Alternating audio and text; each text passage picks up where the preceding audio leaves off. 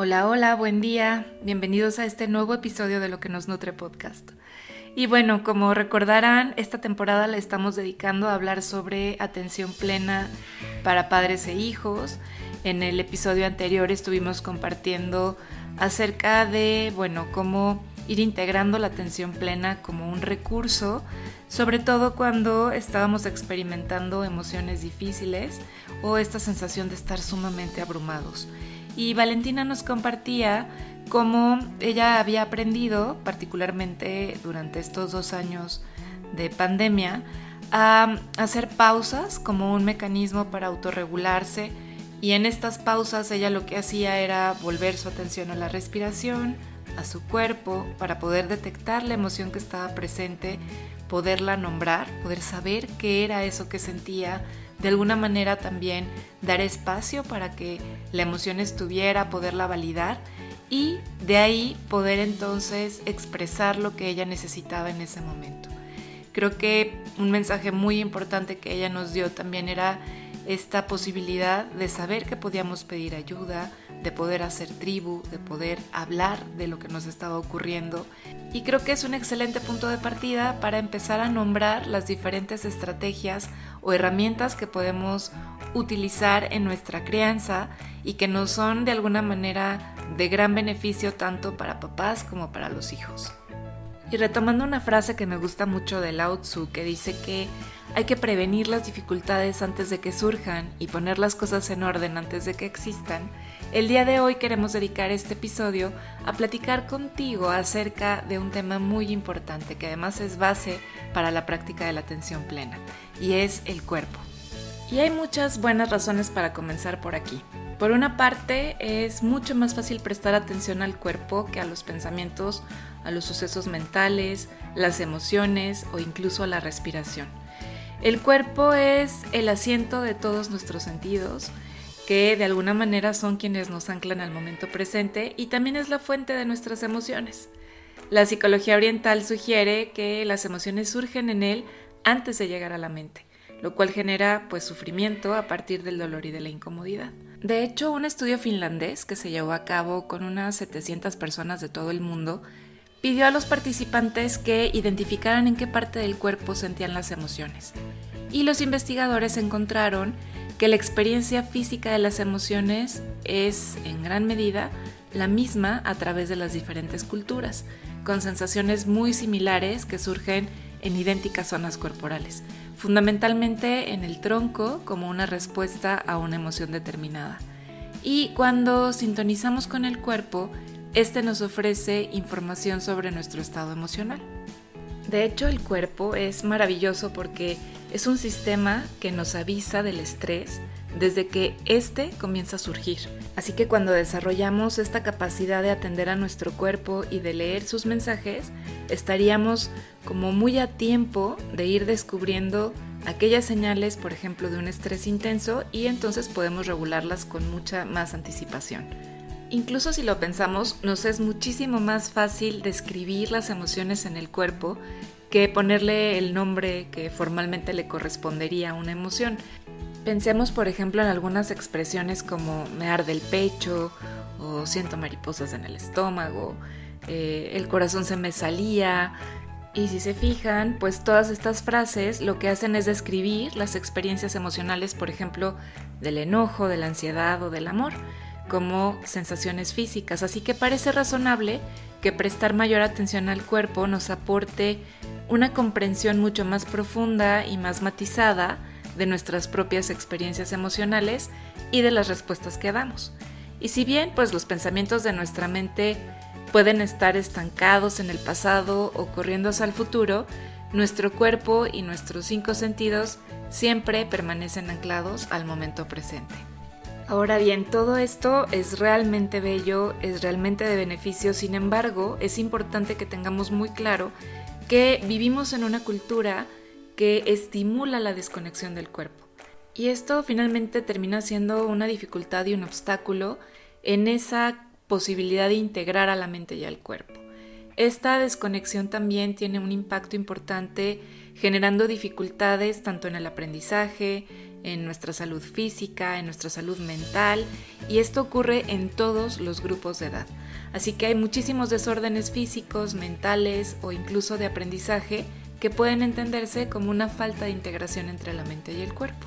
Y a mí me gustaría mucho escuchar a Valentina porque creo que es muy importante que nosotros tengamos claro cómo viven esta desintegración o este deseo de integrar mente-cuerpo los jóvenes, pero a qué es a lo que ellos están de alguna manera enfrentando en el día a día que puede funcionar como un enorme obstáculo para que podamos al momento de conocerlo también empezar a buscar de alguna manera el antídoto. Así que bueno, Valentina, me encantaría que nos compartieras ¿Cuáles sientes tú que han sido los principales obstáculos a los que te has enfrentado para poder mantener una buena conexión o una buena relación con tu cuerpo? Yo creo que los juicios o comentarios de valor hacia el cuerpo, aunque sean positivos, eh, por ejemplo, si alguien eh, te dice que le gusta mucho tu cuerpo, pues tú lo que piensas es que debes quedarte así, porque si no tienes ese cuerpo, entonces no, no les va a gustar a los demás. También creo que las redes sociales muchas veces nos muestran cuerpos perfectos o inalcanzables e irreales y creemos que debemos tener eso para ser aprobados por los demás. Y esto puede llevarnos a tener insatisfacción corporal, vergüenza, que tratamos de afrontar eh, controlando lo que comemos, haciendo mucho ejercicio. Y pues estas son formas en las que maltratamos a nuestro cuerpo finalmente.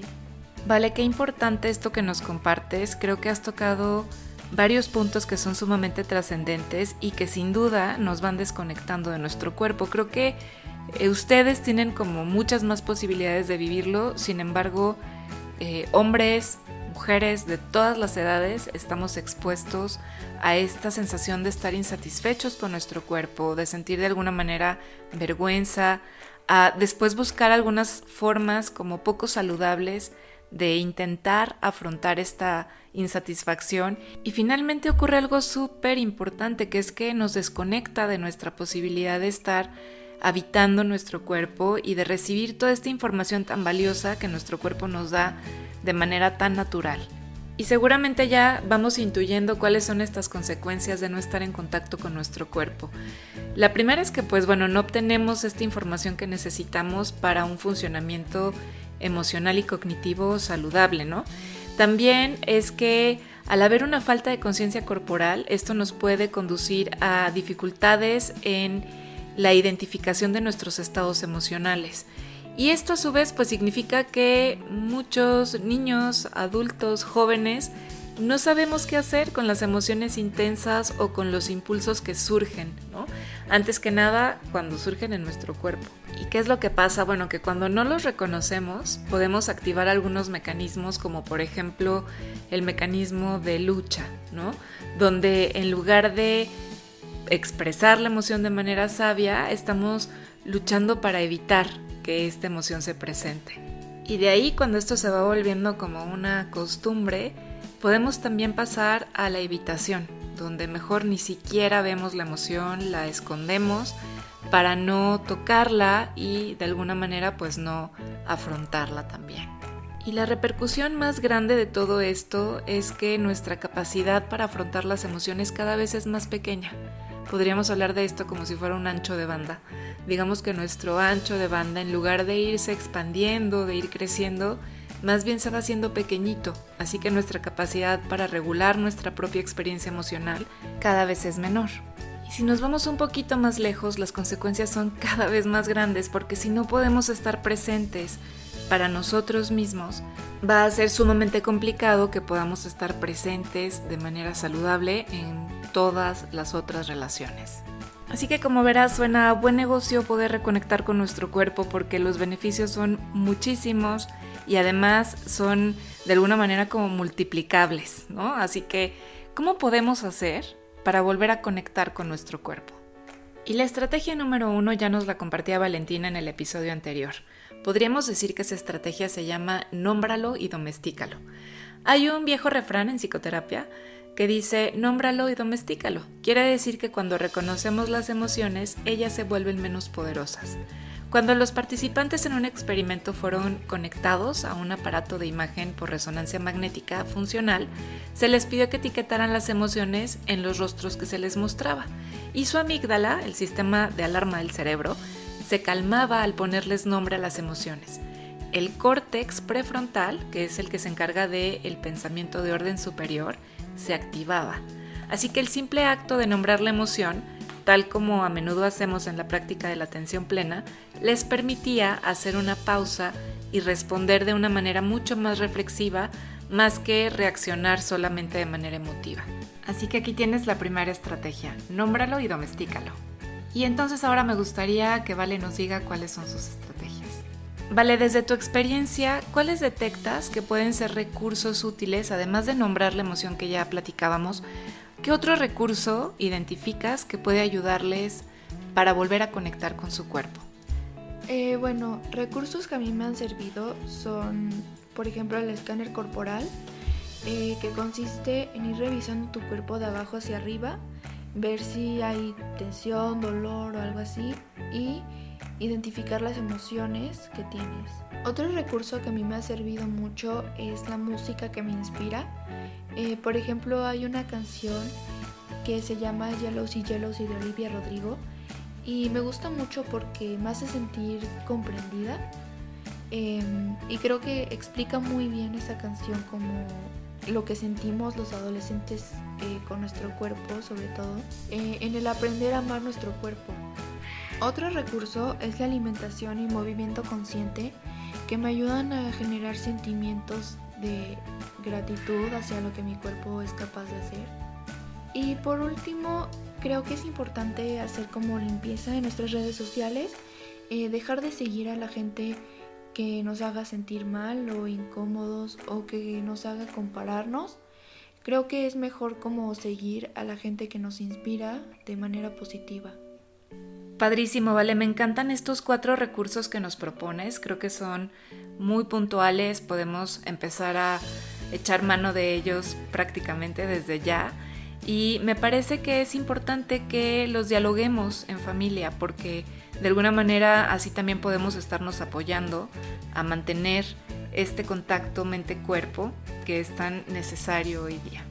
También los invitaría entonces a que busquen esta canción que Vale nos propone de Olivia Rodrigo para que la escuchen.